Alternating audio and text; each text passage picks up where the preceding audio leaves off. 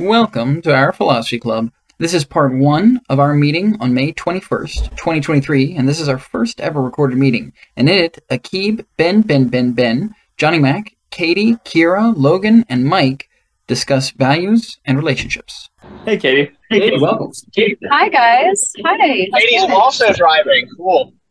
Is Michael Powell driving? Oh, dude, Michael Powell. Every time, man. What else do you do? I'm not convinced he has a house anymore. I think he just drives around. yeah. I mean, I think the gas cost of that alone would probably be pretty comparable to rent. Um, but no, so I just uh, Sundays I typically work a split shift. So I, I go and I open the store, and then my I leave when my relief gets there around noonish. Um, but they usually get there actually closer to twelve thirty, and I live thirty minutes from the store, so I'm on my commute back home right now, and then I'm gonna go back in later at like eight p.m. But I was saying, sorry, I was saying, Katie, where are you headed to? I was just in South Delaware visiting my family. So hmm. I'm heading back home. I have like five hours of driving today, and I think I'm about halfway through. Excellent. Do you want to get started with the introductions, or do you want to? You do you have a throwaway topic while you finish driving home, Mike? I don't know. You gotta since I guess you're the closest one we'd be waiting on. It'll be your responsibility to stall. Well, I've only got about five minutes left till I get home. Um, I don't know if I have any five minute throwaway philosophy topics. Um, unless we want to just sort of piggyback on what you guys. I'm curious to hear what you guys thought about that article, if you read it, that I sent into the GroupMe um, about that internet influencer who set up an AI to impersonate her when communicating with her fans. Oh yeah, I thought that was super creepy. really weird, right? What I found was just amazing that people would knowingly pay for that service. Yeah, it was like a dollar a minute or something. That was that seems nuts. It seems crazy. She said she had, like, I read the article, it said she had something like 100,000 people subscribed to this service where they, like, can communicate directly with her. And then she just told them all she was going to have an AI do it for her, and I guess they were just fine with that. Like, that seems so weird to me. Wait, I'm sorry. What kind of internet influencer is this? Oh, I, I think she's like, I think she's like type of chick, yeah. Okay, yeah, okay. That that makes it make sense. All right. I don't know, though. Even still, there's some weirdos out there, but like you know, you're talking to a robot, just with like this girl's picture on it. I mean, it, there must be Oh, do we lose her? Katie is a master of Um, dramatic pauses when she's driving. Johnny Mac, welcome. This is like in our last meeting, Michael was talking about some Redditors that were sold pornography that they later found out was AI generated and they were furious about it. And this is like the polar opposite of that, where people are intentionally seeking out, I guess it's not pornography, but it's comparable, Pretty similar, close at least. Yeah. which lends credence to the argument that as long as people know what it is, they seem to be pretty okay with it. So I, I think the the creator I didn't read the article, but I've seen it, and also my audio is probably trash, and there's there's a washing machine on in the background, so that's Yeah, but you look Oh, great, funny man fine. Keep going. thanks, man. I appreciate that. Lady. Um, so I don't. I, I I think she probably does do like OnlyFans stuff. I think that she's more well known for being like a game streamer, and so there's something that's like like parasocial about this that feels because it's not a it's not like being sold as something pornographic, right? It's being sold as just like a messaging app.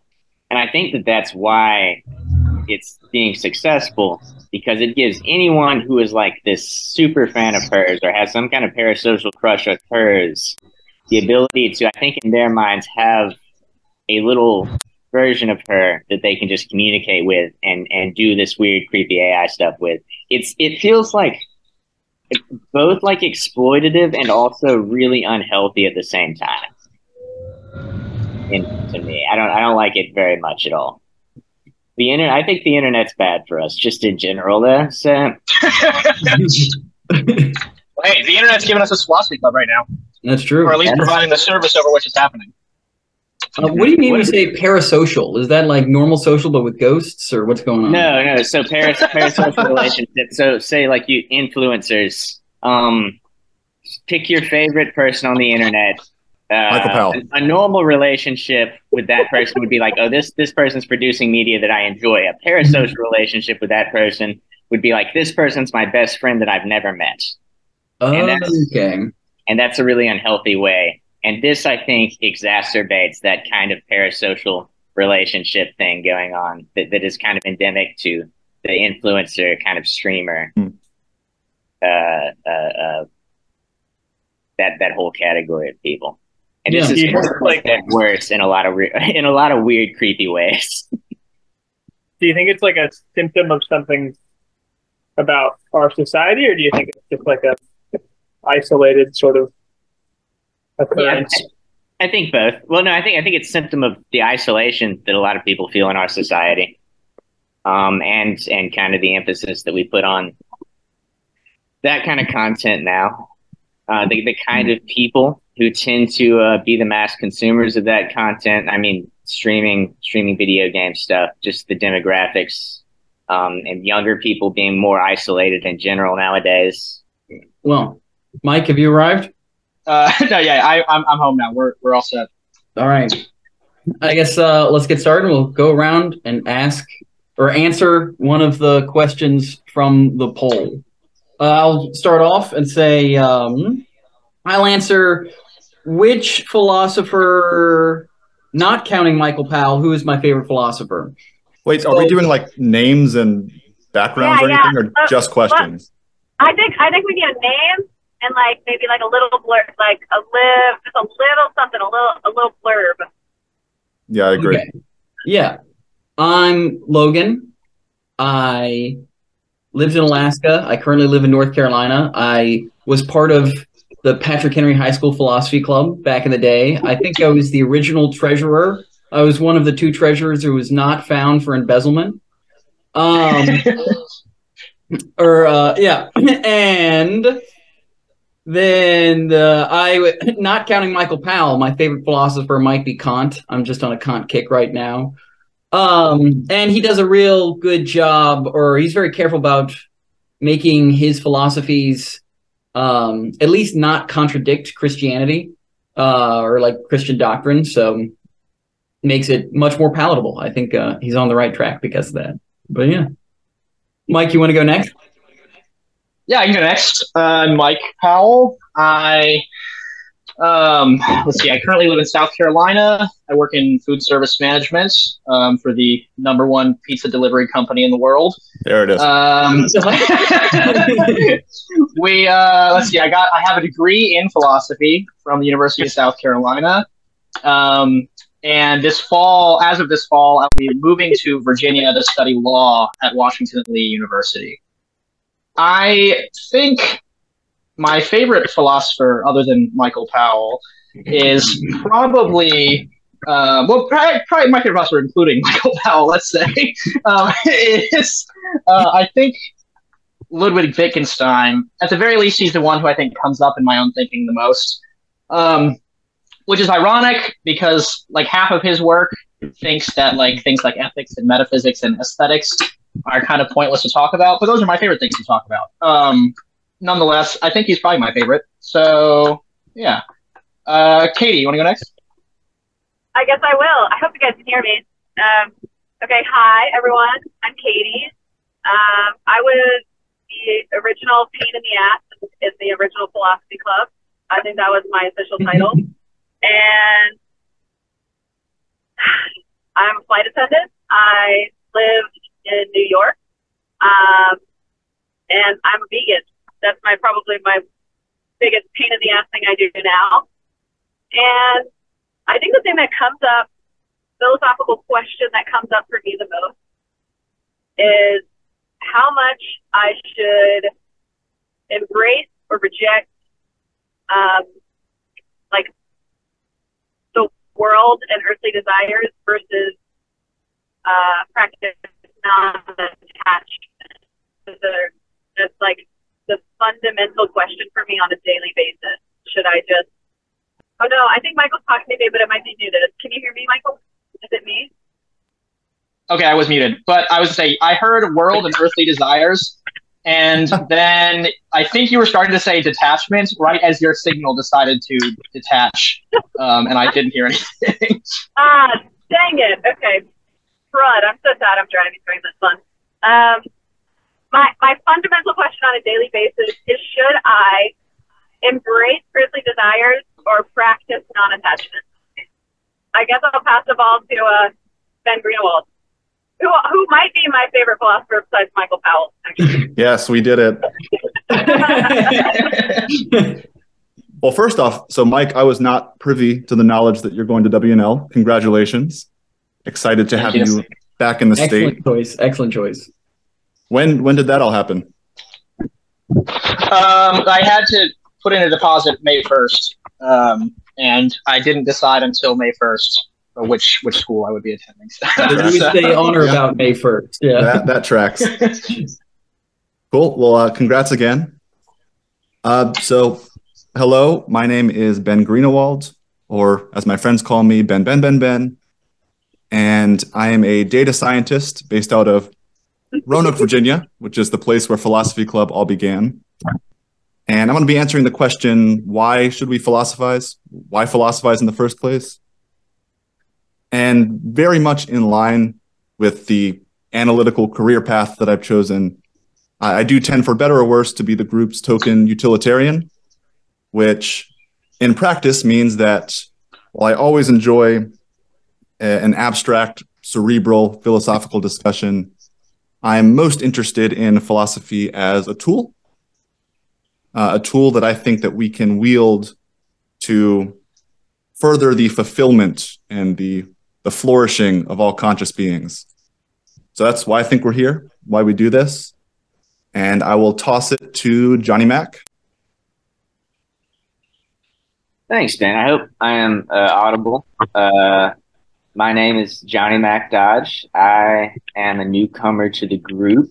Um, originally from South Carolina, I, I I came into contact with the group because me and Mike were roommates freshman year in college.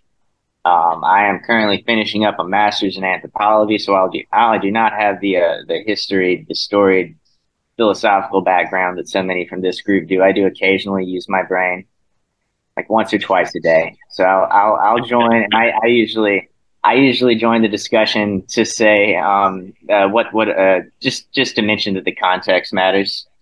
Um, every now and then, that's that's my biggest. I think that's probably my biggest contribution. Um, we'll see how that goes today. Uh, and my favorite philosopher, including Michael Powell, I think would have to be um, Diogenes, but mostly um, just I like his aesthetic more than anything. He's very quotable, and I'm I'm also a little bit a little bit cool sometimes, so that that works in the same way that I think that he is quoted to be. So I will pass it on to um, whoever wants to go next. Really, I don't I don't know. Aaqib, if you'd like to, yeah. Yeah. Um, hi guys. Uh, I want to start off by saying I have my GroupMe notifications off this is like for the last three months, so I didn't even know these were going on until very recently. So I apologize for not making all the other meetings, but um, I was I wanted to say Wittgenstein is my favorite philosopher. Um, but uh, right now, I'm really into Stanley Cavell. Uh, he's like a more modern author who writes a lot about Wittgenstein. And he wrote this interesting book. It's called "Must We Mean What We Say." It really is about in the same vein as Wittgenstein, but it's kind of the philosophy of language, um, and like how we speak to each other and how we like communicate, um, and what the implications of that are. Uh, and it's really difficult to grasp. And it's interesting. Um, ben, said he was a data scientist. A lot of it I can relate to like what's happening in sort of the um, data science computer science world, where there's new concepts, but we have like trouble describing them um, using our regular language. So, like, I'm kind of interested in that right now. Um, oh, and sorry for going backwards. My name is Aaqib. For those of you who have met me, I school with Logan, um, college with Logan. I'm from Virginia too, but I'm in Minnesota, so I'm not real Virginia. And uh, right now I'm in Florida. Uh, I'm doing a internship for a renewable energy startup. Um, and uh, yeah, I'll, I'll, be out of the army in September, and uh, hopefully I'll start law school somewhere. Um, I put two deposits down. Hey, Aaqib, is there something in front of your mic? You were very quiet, but I think I heard all of it, except for what was the name of the new philosopher that you were into? Uh, Stanley Cavell. Oh wow, you're much better now. Holy much shit. clearer. Big difference. Sorry. Yeah. Um, yeah, Stanley Cavell. Very interesting guy. Um, I don't know if he's dead or not. He might be. Um, they have to be dead to be real philosophers, right? I hope not. Michael Let's Powell. not. Over. It looked like we had Mackenzie Comer for a moment, but she's gone now. I think. Yeah, she's gone now. We had Matt too, but it looks like they're both gone. Anyway, well, they can they can re- introduce themselves when they pop back in. There were a couple topics in the chat that seemed to get some traction: the ethics of children and the values of relationships. But if anybody else has any other topics, we can uh, we can talk about those. I don't know. All right, let's dive into um, the important because Johnny Mac and I talked about this a bit. Um, we were together on Wednesday this week. I'm interested in talking about the ethics or the the inter- the importance of shared values.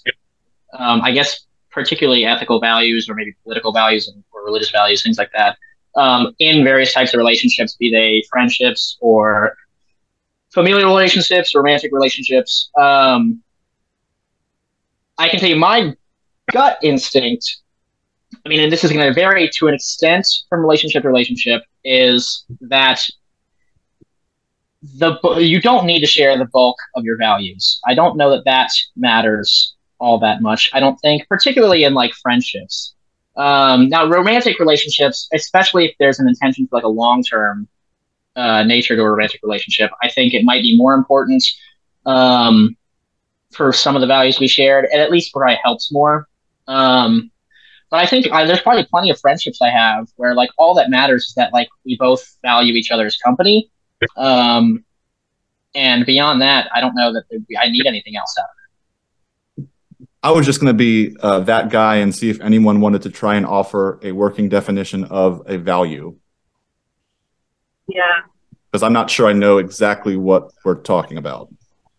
It seemed, based on our earlier discussion, that uh, a value might be a preference that we've tied to our identity, our sense Our- of self.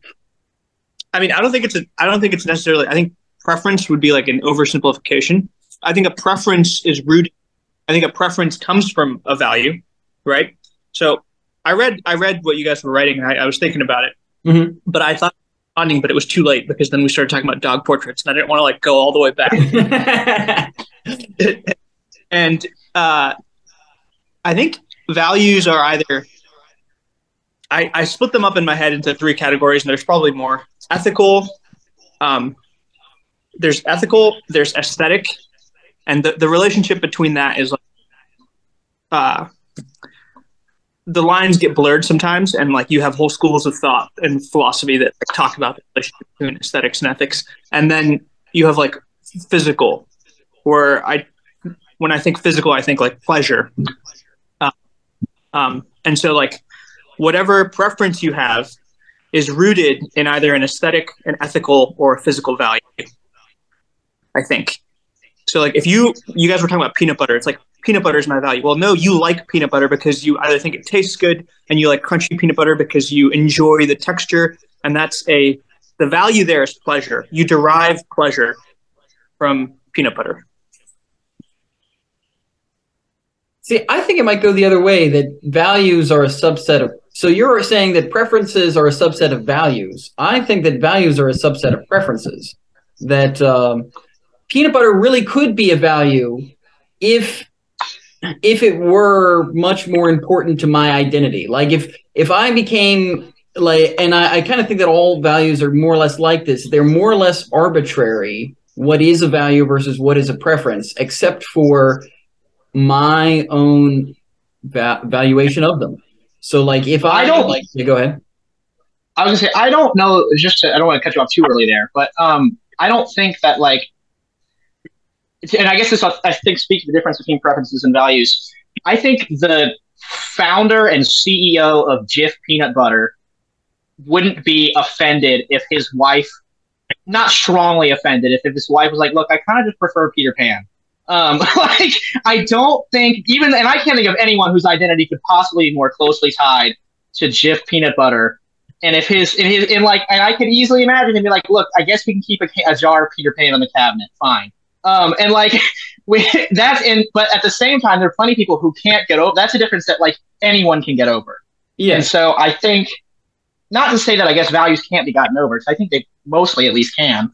Um, but it seems like I, I sincerely doubt that there's a person on earth for whom peanut butter is genuinely that so sincerely a part of their identity. Yeah, yeah, that's yeah, true. But just in the so uh, I think values can be trivialized to the point that they are preferences, like things that we ordinarily think of as values. I think that there are some people who like for whom like religion is a preference and not really a value. Um, it certainly seems that some people, you know, I mean, are like don't care more or less about denominations or the denomination of their spouse or uh, what have you. Um, so for some people, like that is more important and closer to the identity, and some people it's less. And I think that that that goes to show that it is not the thing itself that makes it a value; it's how closely you tie your identity to it. I think it, I, I think you are right that there is some aspect of it being tied to your identity. I think the difference I'm seeing is possibly that a value is something that guides or dictates your behavior. Um, and I guess we'd have to find a way to like distinguish that from just like maybe your behavior for liking a certain brand of peanut butter is you just buy that peanut butter and that is like one individual action.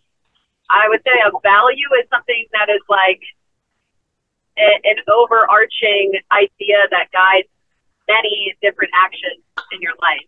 I don't think it's like one individual thing. Yeah, I'd agree. I don't think religion is even a value. I think value religion has values in it. That um, yeah. But religion is a set of doctrine. It's like a doctrine with dogma and values in it, and people derive meaning from it. Um, like honesty is a value. My my choice to not lie in life is rooted in that value because I value honesty, right? Um, and so is my evaluation of others. So when Michael said your friends don't have to have similar values, I think they do to an extent. Like I value people honest, and I I enjoy the company of people who are honest with me, and among other things. But they're all like a, like I enjoy people company best who share my values. Now they don't have to share my preferences. That's okay like they can derive pleasure from other things and they can derive meaning from other things but the root value they, they share and that's what i appreciate in, in friends see I, I would say the, the opposite thing completely like i you could be a very dishonest person but if you prefer to philosophize over doing other things then i'll probably be a friend of yours because i like philosophizing or like even you, you maybe philosophy you could elevate to a value but like uh, even if like I enjoy playing tennis, if you're around and you enjoy playing tennis, we can totally be friends. It doesn't matter if you're honest or a communist or anything else that's like different from me. Doesn't matter. You yeah, I, we can get along with just our preference of being tennis players, and I don't care about your values. That will last until the minute that you start like getting an argument over who scored what and like when the ball was out, and this guy's a liar. And like, if so I know he cheats, like, then I'll just watch out for him cheating. I don't know. I don't need him to be perfect. I, think, I think I think our definition of friends is different too. Then, right? I, I think that um, to relationships kind of like exist on a continuum, and you can be acquaintances with nearly anybody you encounter I can enjoy the company of someone that I've just met and have no idea what their values are and if we share any of them. But I think that building depth in a relationship does require some level of shared values and kind of almost, it seems to me like a direct relationship with how much you share values and how deep your relationship can go, which is why I think that it's like Michael Powell said that you can maybe be friends with people who don't share your values, but maybe not have a romantic relationship or a partnership long term.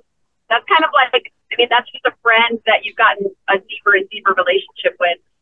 And so I think probably most people's best friends, their closest confidants are people who do share their values.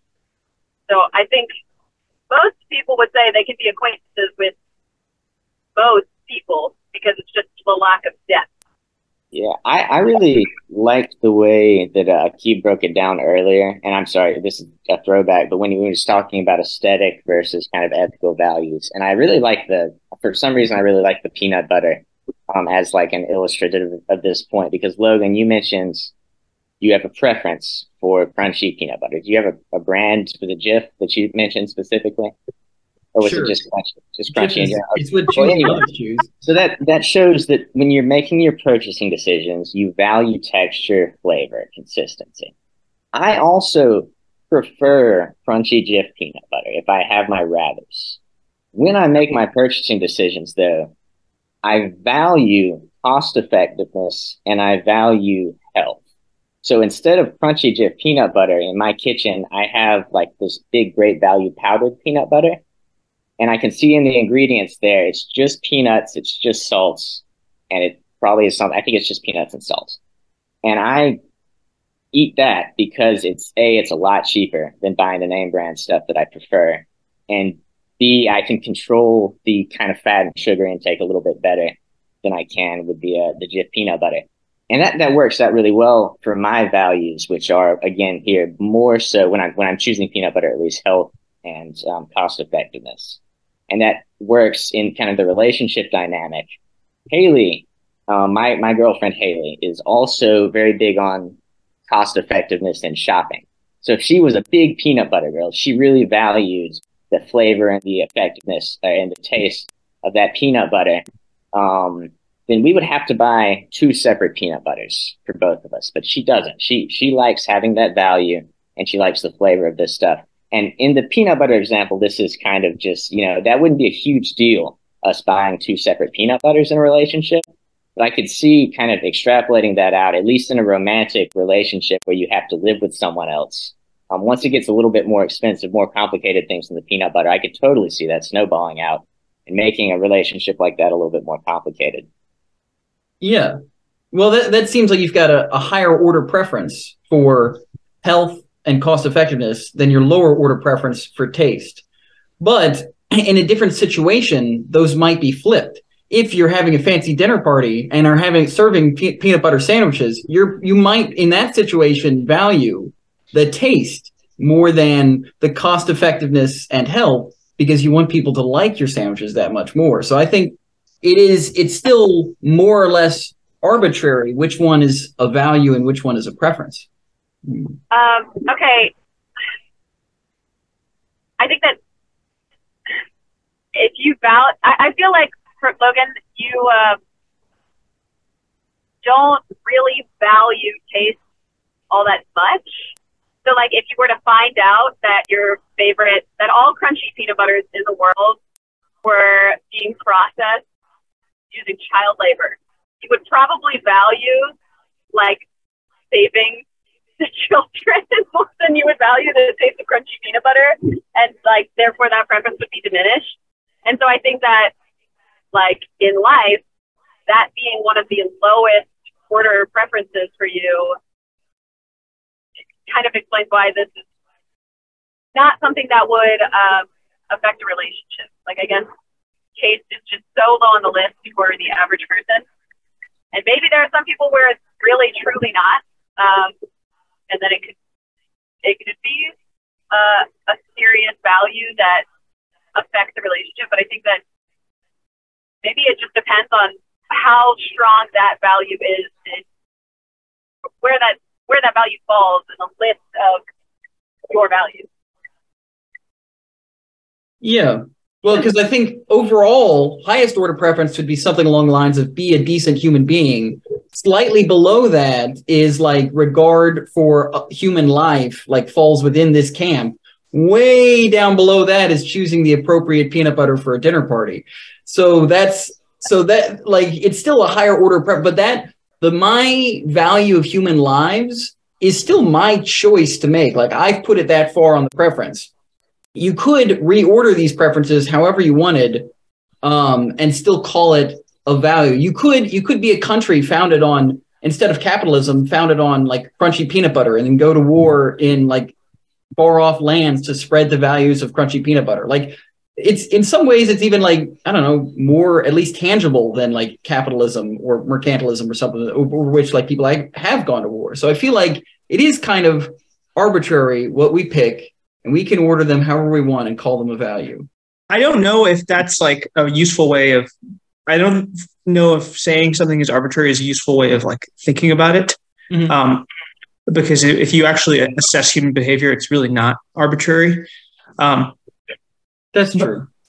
and Also, I think we have to be careful in saying like, okay, there's a difference between calling something a value and saying that you value something. Um, and I think we need to like make sure that we under, understand, have a shared understanding of that difference, because I can Right. value something, like I can value anything and put value to it, but that's different from having a value set with certain values in it. yeah, it might be that like maybe uh, saying calling it a principle would be a better word or something like that. Um, and also, Logan, to, let's let's just to, just to carry on your example of that someone who's spreading the good word of crunchy peanut butter through imperialism. Uh, do you do you genuinely believe that you would be like able to have like a meaningful, deep, good, close relationship with a person who's actively warmongering for crunchy peanut butter? I mean, I I don't think so. I might be able to play tennis with this person. Oh God. like if I stopped playing devil's advocate and admitted that crunchy peanut butter is not that much of a value for me, then yeah, I would have, I would that would be ridiculous. I mean, what this person's And I think I think that's because that's because you have a difference in values there. So that I mean, I mm-hmm. guess what we're getting what we're getting the root there is yeah, because this person does value crunchy peanut butter over human decency, and you value human decency over crunchy peanut butter, and so that is such a fundamental difference in principles. I guess is probably the better word here. Um, that it would get in the way of a relationship. And I guess it maybe if it's if it is something that we're even if it's a strong preference, if you think it wouldn't get in the way of a relationship, maybe it's not a principle then. Maybe it's just something you value, not a value. Yeah, I could buy that. I think so. I'm I'm lost between a value, a set of values, and a principle now versus preferences because these seem like just different names for the same kind of thing but stronger. Let me So, going to throw a- one other like word into the mix that I'm trying to disambiguate. Uh, and this comes from a message that Noah had put in the GroupMe about religion, religion as a means of organizing people with shared values. And in my mind, religion is a means of organizing people with similar beliefs. But now I'm not sure what the difference between a belief and a value might be. Okay, um, let me take a stab at it, I guess. So,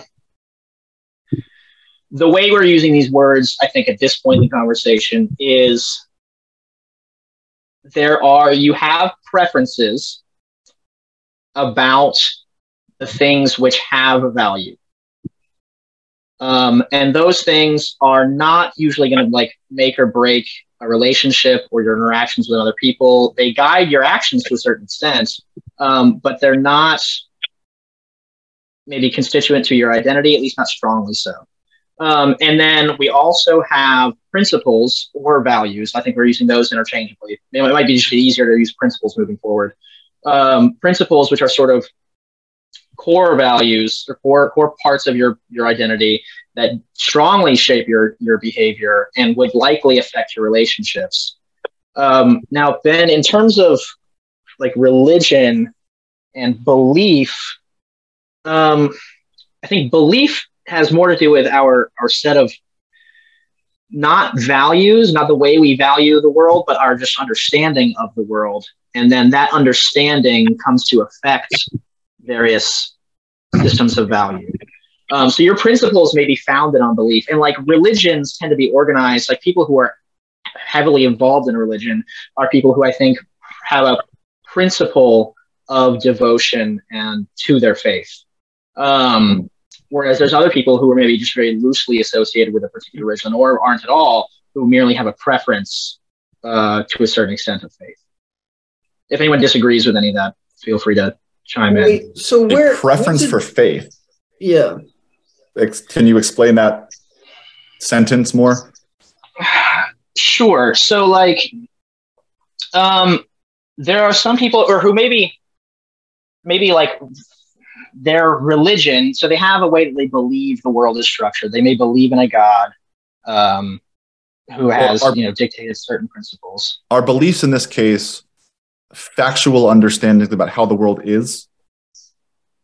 So, so belief is an is an is problem, and maybe this is all getting back to sort of the is ought distinction. A belief focuses on the is side of it. Values might start to push us towards the ought. Yeah, you could you could I'll take say that, that, possibly. I, I would take that, I think. Um where like a yeah, your belief is your your understanding of the way the world is. Um and maybe your principles are more of a more of a distinction as to how you ought to operate within the world. I, I yeah, I could buy that. And then it, sort sort of sounds to me like preferences are just weaker manifestations of value. They're almost throwaway. My preference for crunchy peanut butter doesn't really dictate either how I think the world is or how I think the world ought to be. It's just sort of a desire in any given moment. I don't know if you could call it weaker. Uh, I mean, you could just, or you could just call it it's the manifestation of the value, like of the principle. So behind peanut, like, and then there's always an elementary principle behind your preferences, and I guess that elementary principle is like the value um, that you hold to be important. Could there be a scenario where your preferences and your values don't align? Oh, absolutely. Yeah, I like think- it seems to I me think- that uh, the Johnny Mac peanut butter example, he prefers name brand real peanut butter, but he values the So powdered cheap peanut What- butter. What, while you guys struggle to disambiguate this, Kyra, welcome. Would you like to? Could you introduce yourself and answer one of the questions? Oh, she's also in a car. I am, yeah. Hi, um, I'm Kyra. Um, I don't really know what else I'm supposed to say about that other than, I guess, answer one of these questions from the group chat. Um, I don't know. I, I guess why philosophize is one that caught my attention. I think just in general, there's like very few spheres that people like really want to unpack the semantics of values and preferences and core values and um, really try to understand the world better. So I think it's it's a kind of a rare opportunity to have uh, important conversations, I guess, and, and think deeply about things that otherwise we often don't. So yeah, um, I can anybody like in the religion example because I'm thinking of it cyclically now of like religion can both be a core value and also a representation of a set of values like can somebody put the words that we're now using to describe these things into how like what what are the like values that are within religion and what is what is it that makes religion a core value I was going to say, I would call religion a belief that also has a set of values associated with it. So, I mean, this is not a secret. sure but I'm- then you can also sorry go ahead I was just going to say, but like some people like hold that as like a core value like for them that is like a make or break moment for them that like defines the way that they live. So like not for me but like certainly i think that's perhaps like what makes people who feel so strongly about religion and think like they they could never have a partner that doesn't view it the same way. I think that that like elevates it to like a core value kind of position. Like for like I like I totally see that like that is also a set of values that are within religion and maybe that's why you adopt it. But I think some people like aren't actually evaluating like the the values within the religion they just know that like religion itself or whatever religion they practice is like their value Yeah. Um, so to speak to that, I think a lot of people, especially after having been a part of a religion for a long time, or particularly if they were raised in a religion, come to view, or maybe you could say, come to value association with that organized group in itself. And so the association itself is becomes a value and maybe even a principle for them. The idea there's there's a principle that you must be associated with this group, um, and that's maybe you could dig deeper and say that's because this group espouses certain other principles that they vow that they hold high. Um, but I think the the association itself becomes a principle for a lot of people. I think another kind of interesting thing that I was thinking about with the religion um, example, um, and I hope it's not too too off topic, and and I don't want to diverge here, but there is like you can value the one religion, but I think if you look at like trends, specific like like political trends, I think there's kind of the adage that it's really hard for like an atheist to get elected to political office. It doesn't really matter like what religion you are, but it does seem that a lot of people value just being part of an organized religion quite not, quite a lot. There's there's kind of an intrinsic distrust that some people have. The uh, it seems like almost a majority of people have or have had in the past for someone who just does not belong to that so in, in that way, I think maybe there is something to just like religion in general, you know, kind of being a one or one or two value, a dichotomous value, not one or two. Sorry.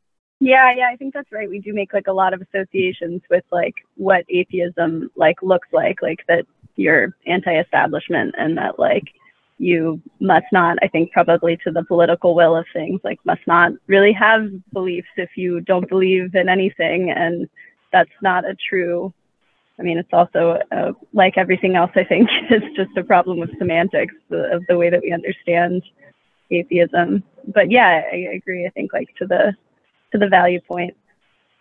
Yeah, I think I think we do put this like weird value on just like believing in something.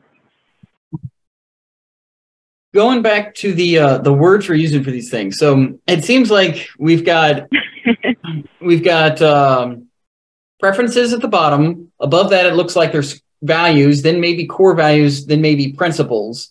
And Aaqib is saying that behind every preference and all these low order things, there is some principle that we can point to. I argue, I'm, going to go ahead and say out that we just have preferences and we have higher order preferences and we have higher order preferences. We just have a spectrum of things we more strongly prefer.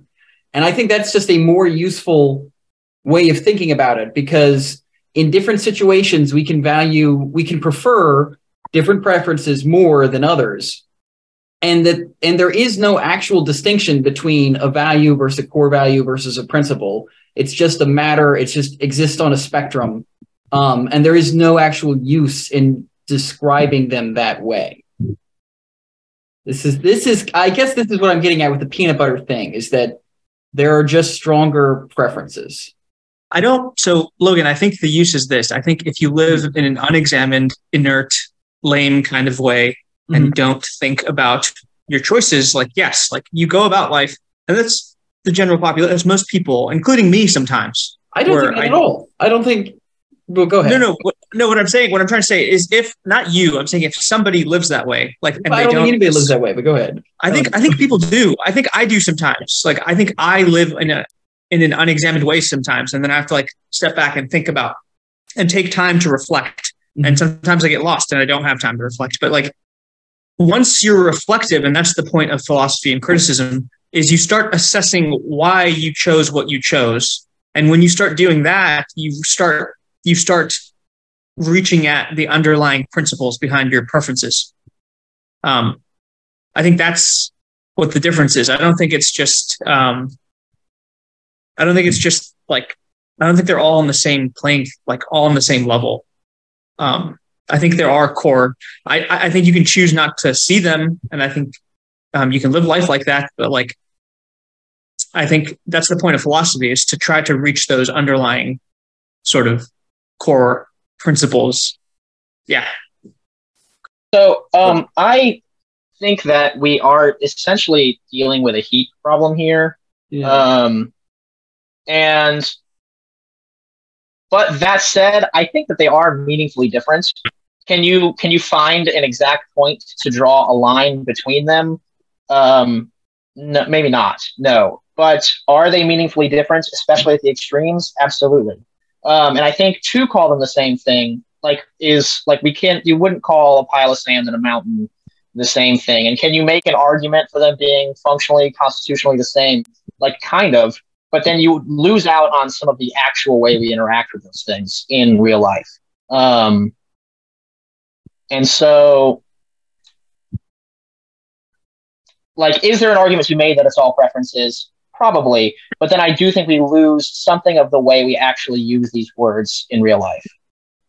Right, I agree. It's also like Logan, even if uh, I could I could get behind that line of thinking that it's just like you line them up and then maybe you draw the line at your top five preferences for human behavior and like wait things that could guide your actions. I think that even if you just want to call it a spectrum, there there is somewhere on that spectrum that I think every person feels some level of preference is more significant than others, including yourself. And there is some thing that is just beyond those preferences that you could not you could not completely overlook. Like in the example of the warmongering crunchy peanut butter guy or whatever. Like there's just some level of preference for it because so strong that maybe it's just a linguistic thing where it's it's just useful to have a word to describe that preference that is strong enough to matter, basically. Yeah, I would I would buy that for a dollar. I would I would accept that it is a heap principle and that we can make meaningful distinctions. What I won't accept is Aaqib's like Democritus like idea that there is some individual principle at which like you can get to and everything is based off of that. Listen, I didn't say you could I didn't no, I didn't say that I have gotten to it or anyone has for that matter. And and actually I've been reading a lot of Wittgenstein and he talks about atomic facts. I'm sure like you've read and like then somebody asks him like, okay, what's an atomic fact? And he was like, I, I don't know. I should actually point to an example of one. like the the the, yeah. the closest I could get is like just like like what I did with with aesthetic, ethical, and physical. Like that's the closest I think I can get right now. And like and then I think I can derive if you give me a preference, I can point to one of those things, and within one of those categories, I can point to like a like a, a principle, like honesty or transcendence or or kindness or you know I, I don't know. I haven't thought about this enough. But but i think that even even things that like honesty that you highlight is potentially up there with like one of these maybe indivisible principles like that changes based on the scenario whether or not you should be honest because i feel like there are times when it makes sense to be dishonest and it be okay even if so it's like if if we draw the line at like top five principles, we have to acknowledge that like what those top five principles are will change in a given scenario. Um, and that's why I agree with that. You know, yeah. So I yeah, just, that's just but I think that's fine. Like, cause like I I can um, like I can tolerate, like let's say I had a, hmm, uh, all right. Let, let's look at let's look at like the principle of like loyalty. Um, like in a romantic in a romantic relationship, a degree of loyalty, at least to the extent that they're not out like sleeping with other people, would definitely be of like of utmost importance to me. Um, but like I could tolerate to a certain extent maybe a, a loose friend who cheats on their significant other. Maybe I could certainly tolerate a coworker who does it. Um, like you know that's not going to get in the way of that relationship. Um, and so like yes, those did value. That's something that I value pretty highly. Well, I think less of them, of course, yeah, like absolutely. But um, but is it going to get in the way of our relationship, depending on the nature of that relationship? No. Um, but that doesn't change the fact that it is a principle. It just speaks to the fact that it, it affects the closeness and the degree of the relationship I can form with that person. So you're saying that the, the principles aren't situation dependent? Maybe not. I mean, maybe some of them are. I don't know. We would have to go through more examples probably. Um, but like at least in that one, because I can't th- really think of much of a scenario when I would be like, yeah, good for you, cheating on your spouse. Um, like, well, I, yeah, I that mean, just seems yeah. But if we if we went to a more fundamental one, like um, like I could see there being times when honesty versus respect for human life could be uh I don't know, set at odds, or like at least for your own life, like I don't know. Well, maybe not. Maybe I can't think of a real example that would make sense. Because at first I was thinking back to your drunk driving versus someone needs to go to the hospital example. Um, mm-hmm. And you're the only one around and happen to be intoxicated. Um, but in both cases, you're just using respect for human life as the appropriate principle. I don't know. I think you could hold principles in importance simultaneously as well. Um, Yeah, I agree with that. and, and then going back to like the religion thing, I, again, I don't think religion is a value. I think it's a doctrine, and people follow it in different ways depending on what they value in it. Um, and saying that you, I think saying that you believe in something is like, uh, you're you're implying something that I have to infer when you say that I believe in something. Um, and so there's like this game of of implication and inference um, but it's it's really unstable because the only way i can know that you truly believe anything is if you behave in a way that manifests that belief so yeah i don't know where i'm going with that Yeah. I, well, I would say religion both is and isn't of value because, like Paul said, religion is all things to all people. Um, so it's kind of all over the place. He didn't say that about religion. He said that about himself, but I think it could be applied to religion. Um, and kind of makes sense. Logan, in what way is religion itself a value to you outside of its constituent values? Well, because Christ's first commandment is to love God with all your heart and all your soul and all your mind. And I, I can't understand how that is a value outside of the religion itself. It seems like that Uh, I guess value in the practice. You're interpreting, yeah, because your definition of Christianity is to do that.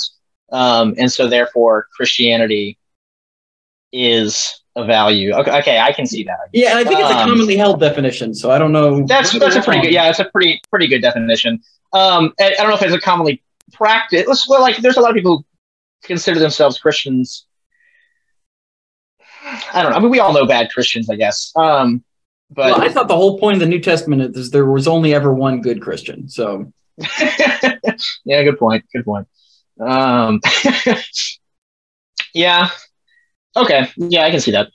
all right. i don't know if i don't know if loving god is a um an ex if you like if you take that claim and you kind of extrapolate it like full like from like the eastern sense of philosophy like and mysticism or it's not just like loving god is the value in the way that Christ- christianity does it in a, in a little bit more blunt way like love this god this entity. Um, but what if you take it to mean that like you can't really love you can't really love anything material. Like you shouldn't follow anything material because it'll lead to your like a, a level of moral depravity that, that won't be good so like you have to have an un, like you have to sacrifice yourself to some underlying principle. Um and and that doesn't have to be a religious belief. Um not that you're arguing that anyway.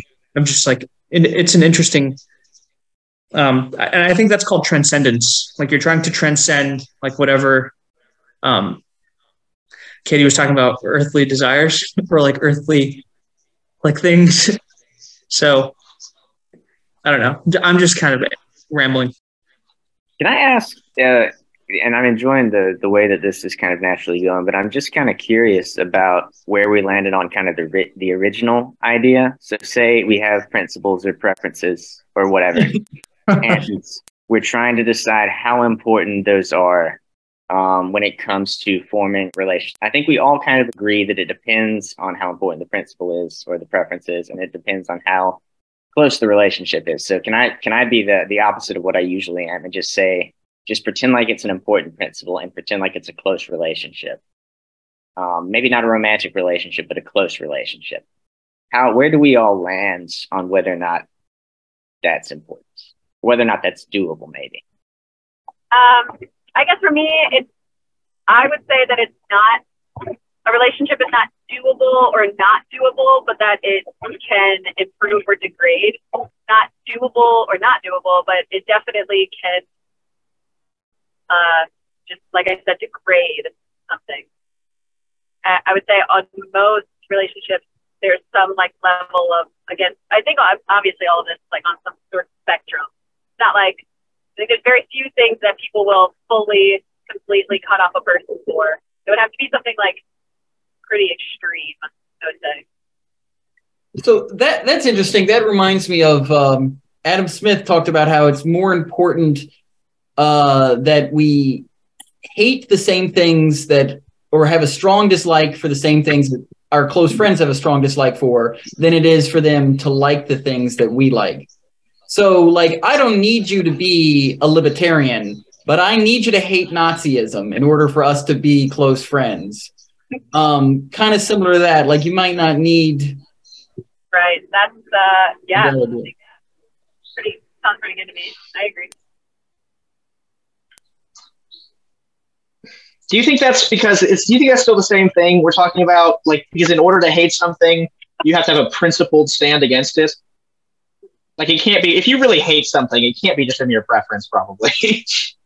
Maybe. Yeah, I think it's, I would I would like, say yeah, I'd probably- sure prefer if, if there weren't Nazis around, but I guess I can put up with it. like, um, like I kind of have to. You, you, for it to really like, like that's. I don't know. It, that seems so far removed from that. I, I think we're still talking about really principles here. It's just I think hate is maybe an easy way to illustrate a principle, as as by like saying something that you're you're against. Right. Right. And and I think when you figure out what you're against, you can kind of have a better understanding of what you're for. And it's like goes back to the common concept of like having a common unification through a common enemy. Right. Nothing better um, than than like a shared um, antagonist in your life. Um, Yeah. trying to think if there's any good to that where you could maybe two people could hate something but from different principles. Well, so like it's kind of like this. It's kind of like when um, so the founding fathers all were pretty much anti anti establishment Christian. Um, they were secularists, and and they they uh, went ahead and strictly separated church and state. In fact, when when the chaplain um, when they started when they created chaplain corps for the United States military, I think it was Adams or Madison who wrote something about how this was a violation of the Constitution um, and of, of of the separation principle. But um, people talk about how, like, the the in in America, there's this interesting concept where anything that violates any sort of um, um, religious freedom, um, like Christians and Jews and Muslims, um, will unite against it. Um, to be like, no, we have to protect Muslims, or no, we have to protect Jew rights, um, uh, or we have to protect the rights of, of this kind of Christian because it it we have this sort of common um, enemy, which is the state that is trying to impose like some some law against us. Um, when if you look at a lot of their their doctrines, like they believe in they believe in like very different versions of God. Um, I know people say like it's the same God. It's like no, they different books, different um, different implications, and and um, in that one instance, they'll be like very friendly towards each other. But if you, I mean, if you go to like Pakistan, like no, Muslims are killing Christians all the time, um, and uh, it's not funny. But um, Yeah. It's really funny that you had to say it's not funny. Um, but um, and that's that seems though that then it's because they share a value of religious tolerance. Um, they, and they're putting that in this instance at least they're putting that value over, or maybe we should say they share a principle of religious tolerance, and they're they putting should- that principle over, or maybe of, of a separation of church and state, you could say, um, and they're putting that value over their value of their particular religious doctrine for the moment. I think I think what they really share is they're they're they're equally weak. Um, and that's what they share. If they were in power, like like if if they wouldn't care about each other, they're only tolerant of each other because they're doing it from a position of of of z- zero political power or very little political power, and so they have to unite. And that's the point of having. It's great that we have different factions, um, religiously as well as politically, because it forces them to be tolerant. I don't think tolerance is their actually underlying principle. If you look at any religious group, once it gains power, like it is intolerant by nature. It's because it claims it claims a it has a unique um, claim, unique, absolute, and exclusive claim to truth. So how are you going to be tolerant of anyone else, that, especially of another person who says, "No, I actually also have a unique, exclusive, like absolute claim to truth too. and you have a situation in America where all these unique, exclusive, absolute claimers of truth are are friendly towards each other because they're weak. That's why.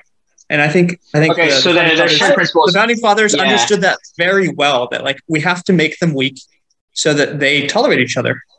Um, and the only way to do that is through secularization. Now, is that having does that have negative side effects? Yes. Side, sidestepping that, I can definitely think of an example where coalitions can support the same idea from different principles. Like the class, this is an example in economics, but it's bootleggers and Baptists, and both want uh, to prohibit the sale of sale of alcohol on Sundays for completely different principled reasons. Um, they can become friends in that scenario. Um, so I, it's definitely not true that you have to share principles in order to share a preference. But uh, we can go back to the religion thing Wait, can you can you do that bootlegger example one more time? So they the bootleggers and Baptists. What? Tell me again. they both want to prohibit the sale of alcohol on Sundays. Right, and that And lots of that- states have that kind of law because those coalitions are you know mutually support each other in that specific scenario. right. No, one hundred percent. That that they'll cooperate temporarily Yeah, for Yeah. like one very. It has to be very specific, obviously, and and yeah, but it comes from a completely different value. Yeah. Um. So I think I think it's true. I think they can cooperate, but it's long term unsustainable because it's so contextual. Um, that's true. Yeah, they never become right? It's so dependent on the situation. Um, just like with the religious groups example, it depends on what kind of political situ- atmosphere you put them in. Yeah. Well, it will depend whether they cooperate or not. I feel like I feel like I'm stupid, and maybe this is me being dumb. Logan, did the bootleggers still have like their finger on the scale of those of those blue laws? Uh, I don't know. I think they did at one point, and that's why they're like that. Um, I, I, I assumed that we were talking historically, and that's that's yeah, I think that that's the case. I was just making sure that I I didn't miss something that was like still going on. Yeah, I don't. I haven't heard anything in the news about that, but that's like a working term that I've heard and on EconTalk, honestly, a fair amount. So, yeah. I've never heard that, but it's a great, a great little turn of phrase there. So I Yeah. enjoyed that. I keep. I think. okay, I, I can I say one more thing about the religion thing that we just Please. we brought up, like because it, it is true, and I think you got you you said it really well when you said that like part of the part of the the reason that religions tend to be more tolerant of each other, um, even if they do kind of have just disparate values, is when they are outside of power and kind of garnering for power. I think that kind of historically, I don't know whether the Christian, Judeo, um, Islam three those three supporting each other is like super held up historically well.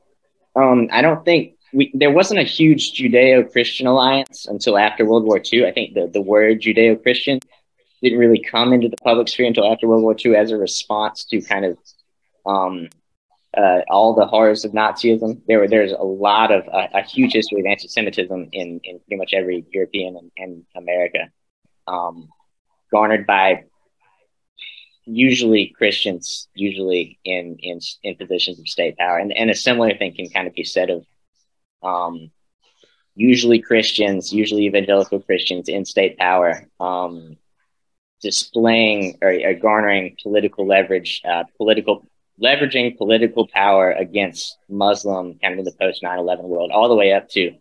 Um, I think that the probably the best recent example is is the Muslim ban um, President Trump enacted that does have huge evangelical Christian support. Um, just just to overcomplicate the thing that I that I think you said that is that is that is usually right. It's just that in kind of our situation, there is a mass power differential between evangelical Christians and the other groups. Um, so I think what you said is still technically correct. Um, kind of. yeah. So if anything, that, that kind of illustrates the Keith's point that as soon as one of these groups Yeah. does have some power, that they Yeah. revert back to to putting themselves over the others.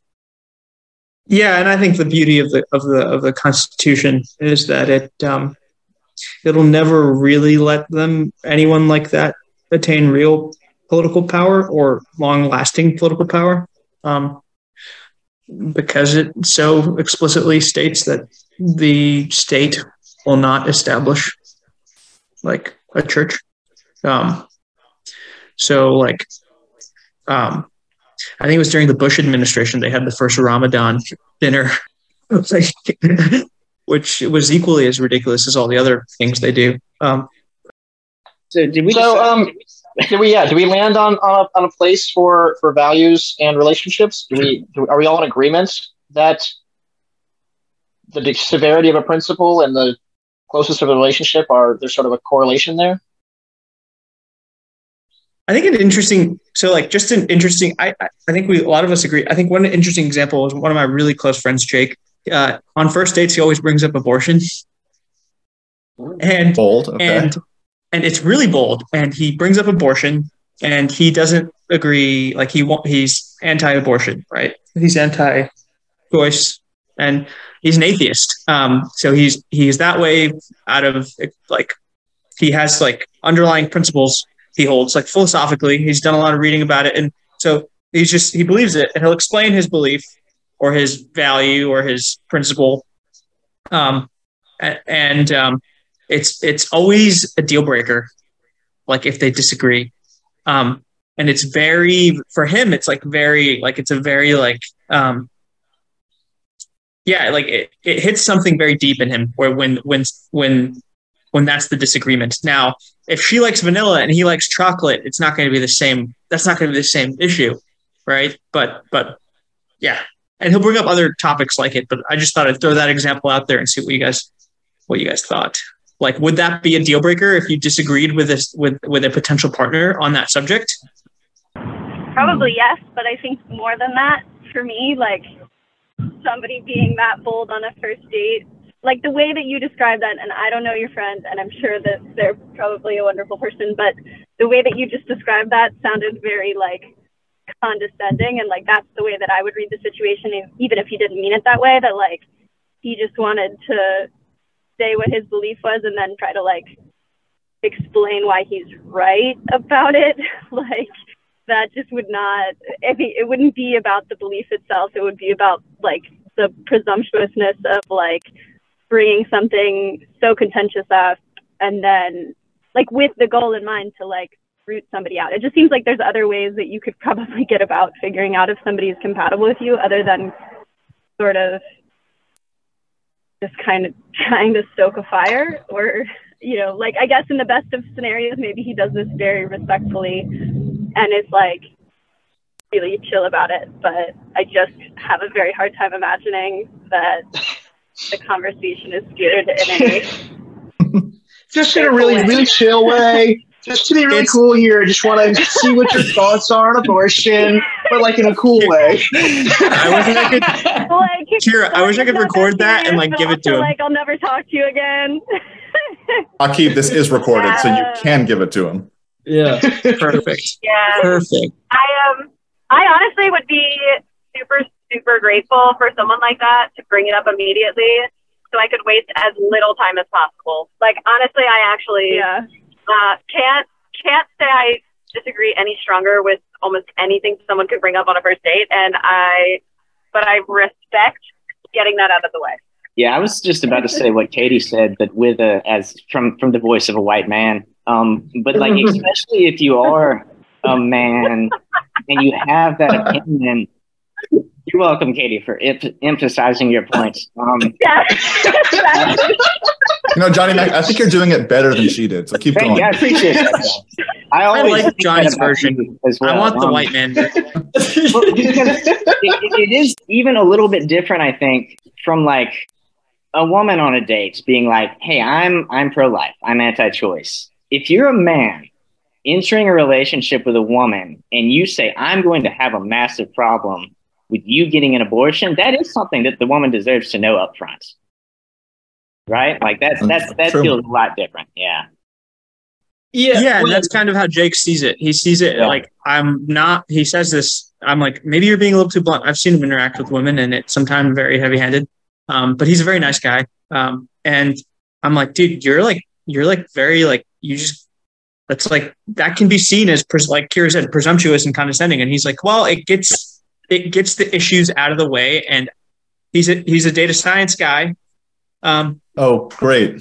yeah, and he's, he, was, he was a math he was a math major and he's all about efficiency so he's like i'm wasting the least amount of time possible Well, is what yeah, he thinks. But is, but is that something that he has to do? Like, where's he meeting these women? Like, could he not do that before they both show up somewhere? Like, could he not send a message and just say like, "Hey, it is a deal breaker for me that I I am pro life, and if if you are not, then then I I don't think we should meet up." Like, like by the time that I show up somewhere, like if the first thing that you want to talk to me about is something that you could have addressed, like if your true goal is to It's like the second or the time, third thing here. It's you did not fundamentally save me the time. No, like fair enough. Like I don't think he brings it up. Like I don't think that's like the first thing he brings up. I don't think they sit down, like order a glass of water, and like he brings up abortion. Like it's usually like in the middle to the end of the conversation. From what I understand about him well, telling me of course, it's at the end of the conversation. Sure. sure, yeah, sure. I just, it's hard for me to wrap my head around if it is truly just about efficiency, why he wouldn't. I mean, like, if that is really the deal breaker for him right off the bat, why, why not send it in a message beforehand and just avoid the whole interaction? Like, if if it's really just about not wasting anybody's time. See, Probably that, he's probably lonely. that that's interesting. I was gonna, that's funny. I was gonna give the opposite take where um like he's not only selecting for people because it makes sense that he wants to since he would be incompatible with people who have a strongly held opposite view, he wants to not be dating those people. However, what he's also doing is like he's weeding out people who may even have only a slight preference one way or the other. Um, because he's sending the signal that hey, I don't really know how social situations work, and I'm bringing up an, a, topic that is inappropriate for the first date. So, like, if the if this were five dates in, and someone had a slight preference one way, they might still be able they might be able to change their view and be like, okay, I don't share the exact same view, but I think I think I could, you know, I think I'd be okay with it, um, or whatnot. It um because I like this person and they seem nice in all other respects.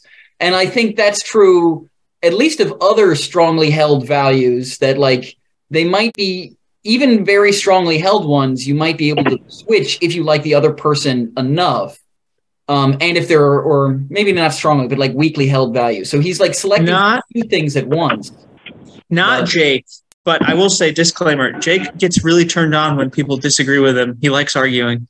Um, one and then two, and he he really um he really appreciates like if somebody has a well reasoned opinion, and he's actually changed his mind on like from dating girls like who have convinced him to like see things a different way. Um, so that's why about he this one issue. no, not about this one. Not yet. No, but he like he he like he's like he's super open to being convinced. Like I've convinced him to switch his opinion on like very strong beliefs before. It took a lot of work. It took like months of effort.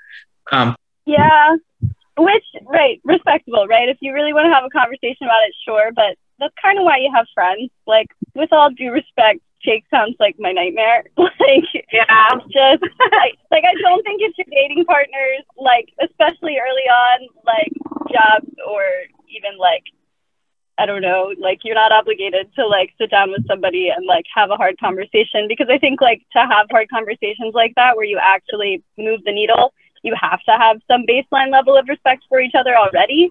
And so like I don't think that the likelihood that he is going to like achieve his goal of if it is to like have a real conversation and hear some other points of view, I don't think he's going to achieve that by like sitting down and like just kind of it comes off off putting. Like people are probably not comfortable in that scenario. It's also like being a woman in the world is hard, and like you don't know if this man is just like a creep and like why is he bringing this up? Like, does he have some ulterior motive that he wants to have like a power play or like what's going on here? Like, I just think there's a lot of uh, like other ways that he could have these conversations that would not be like showing up on a first date and trying to like have a serious conversation. I think like the only thing that he gets is like maybe he lucks into if if this is the luck that he wants, like someone who is truly combative and ready to like throw down about abortion on a first date. And like even I think like for myself, like who feels very strongly about it and feel like I could have a really like heated, educated conversation with someone about about it, I, I wouldn't engage on a on a first So he- date like that. Like I would just just be like rolling- "Okay, great. He's just rolling the dice until he finds someone who's just like, no kidding, I just bombed an abortion clinic yesterday. Like, what is he looking for here? well, okay, I have a theory, and we might have to strike this from the podcast. But Aaqib, you just you get really turned on uh, when people argue with him. So I'm not Yes, convinced this isn't a exactly. kid, right? um, so yeah, yeah, he's a. I can't think of a better surefire way to get um to get women to argue with you on the first date than than what this than this strategy. But Yeah, no, I've I've I've tried to Oh, tell I've, I've tried to convince him not to bring it up. Um, but it's interesting, Kyra. You said a baseline level of respect, but Jake is the kind of person who'll have the base who has a baseline level of respect for everyone he encounters. Like he would like he would give you the shirt off his back if you just met him and you needed a place to stay. He would offer his house. He would cook you food. Like he's one of the kindest, most generous people I I know. Um, so he, he- but and and actually, I've known him for I've known him for eight years. I've ran thousands of miles next to him, and I used to hate him the first like two years of knowing him. I and I guess I don't mean just like a baseline. Le- I would like like to think that probably all of us have like some baseline level of respect, and what you described is maybe a step above that even. But I think there has to be like respect to the extent of like comfortability to like have hard conversations where you feel like you're not just wasting your time and you're not just speaking into the void and you're not just like talking to a brick wall of a person, which you can't know about anyone. I think when you first met them like if they're actually going to be receptive to a real conversation. And I think like there are ways to ease into like serious conversations that maybe aren't quite so serious and contentious as that one. Um, and then kind of like build that relationship where you feel like, okay, like we can have these hard conversations and not hate each other at the end and like, you know, respect to like end up respecting each other's opinions without agreeing on them. That I just don't think you can ever reach like when you've first met someone. I think it just like it puts a better taste in your mouth and you're like not interested. Like, So, like if the I guess- relationship isn't why is it worth it to continue to like have a conversation where you don't feel like you're ha- like being heard, that kind of thing. It's like it's that risk that I think is like a big barrier to to wanting to engage. So I and I agree with you. I think he's like in that regard, like he's losing out socially. He's he's missing something. But he love Jake. But I would ask the group this: like, would you be willing to seriously date um, someone who disagreed with you on a subject as contentious as abortion or abortion itself? Um, like like Logan said, like sometimes you can like someone enough to like overlook certain things or to like shift your perspective a little bit to like like would would you guys be willing to shift your perspective like is there someone you can imagine uh, that you would be willing to shift your perspective on that regard for or or is that a deal breaker my first thoughts are probably yes. I think I could. Um, but my second thought is it really depends on like how often this issue is likely to come up. Um, because she's pregnant like, all right, well then, uh, then it's come up. Um, um, I think, hmm. Yeah, I mean, like I this think is I why it's so split it. important right because like it it, it it's not just like a some lofty like idea that you have about the world it's like okay this could happen Right. to us Right. Um, I think I could put up with it. Um, but I understand people who say no. I think.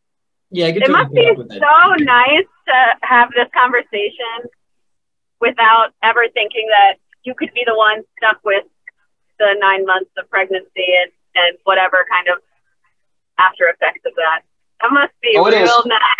I bet it, It would be real easy to look past it. I bet. um, Fair. yeah, yeah, of course. Um, so yeah, like I said, I completely understand if you were to say no, that would be a deal breaker for me. Of course, yeah. um, yeah, because for me, I feel like if I were with someone and she unexpectedly got pregnant, uh, whether whether my preference was one way or the other, I could live with it either way. Um, but that's not true for everybody. So you know, Yeah. I could say that I'm not. Sing- I'm sorry. I want to stop and say I'm not. I'm really not trying to single Michael Powell out. I'm just really. I'm really pissed off about this guy. I'm like. I'm just like silently stewing in anger, just thinking about a person like this. Honestly, when when Kyra said when. Kyra said she was like, she's like I don't I don't know this guy, but I'm sure he's a perfectly nice guy. I like saw the expression on Katie May's face that was like, yeah, I, I fucking know he's a really nice guy. so to, I don't know. I don't know guys like well enough to really just shit on his friend like that. hey, it's okay. I shit on him all the time.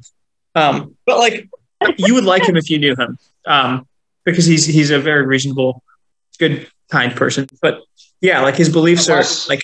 Unless you're on I'm telling you. I did not like him for the first like over a year. I knew him. I didn't like him because because of the way he expressed himself. yeah. Yes. Um, I mean, to to reframe it a little bit, you could have like, why wouldn't he ask a similar question about whether or not they want to have kids? Period, because that could equally be a deal breaker down the road, equally important. Um, he does. Yeah. So then the, the Yeah, follow-up shocker. thought is, yeah, the, like he's at this point beginning a relationship. This would not really be a concern or like a, a decision they'd really need to go into for like probably years down the line. He may be a genuinely different person years down the line. And so he's unreasonably selecting like or weeding people out for a decision that like he he might have different views three years from now. And so that in that respect it's foolish. On the other hand if he wants an incredibly analytical person who does not read signals like social signals in the same way then this is a great strategy because that's that's what he's selecting for is someone who doesn't read social signals. Um so like hats off to him if that's what he's looking for but right. I mean- and I'm actually Logan. It's super interesting you brought that up because I think I was talking to him last week about it, and I was like, you know, you could completely change your views. Like your views will, you become a different person like every couple of years. Like your your views will shift, and like so will someone else's. So like you put an unnecessary level of pressure on them to like and pin them down as this like static person for something that is probably not going to affect your lives for for a little while. But anyway, good, it's a good point. I'm going to totally send this down. I think um, I think it actually is pretty important because it could come up in three weeks. You know, like a month maybe after a first date. Who knows how it might go? I think that's like a pretty important thing to be on the same page as, at least before anything were to ever get physical. Which What I don't know this what- guy. Maybe it's first date guy. Katie, what makes you the most angry about this? I think that